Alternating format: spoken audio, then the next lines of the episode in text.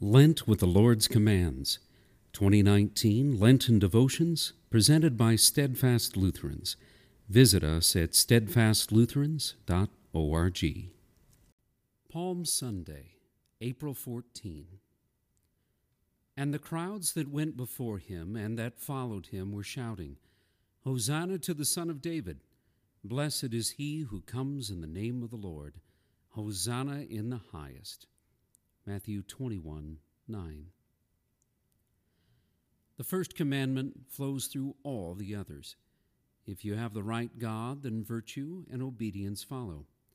However, if you have the wrong God, then vice and rebellion follow.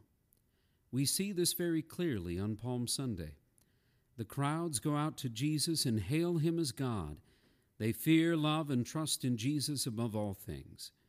Because they have the right God, they also use God's name rightly. They pray, Hosanna, save, and they praise, Blessed is he who comes in the name of the Lord. During Holy Week, these crowds listen to Jesus, hold his word sacred, and gladly hear and learn it. All the people were hanging on his words. Even as their Lord is condemned and killed, none of the Christians defy authority or murder.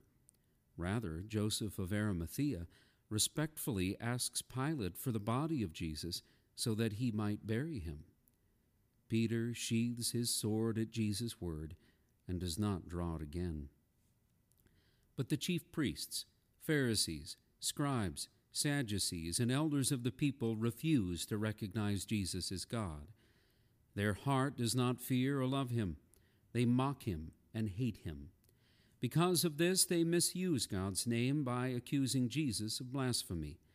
They profane the Sabbath, both according to the letter of the law, by busying themselves with their schemes on the day of rest, and according to the spirit of the law, by despising Jesus' word.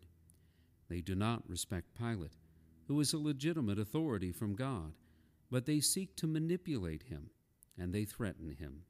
They murder, they bear false testimony. Those who have the right God keep all the commandments. Those who have a false God cannot keep a single commandment.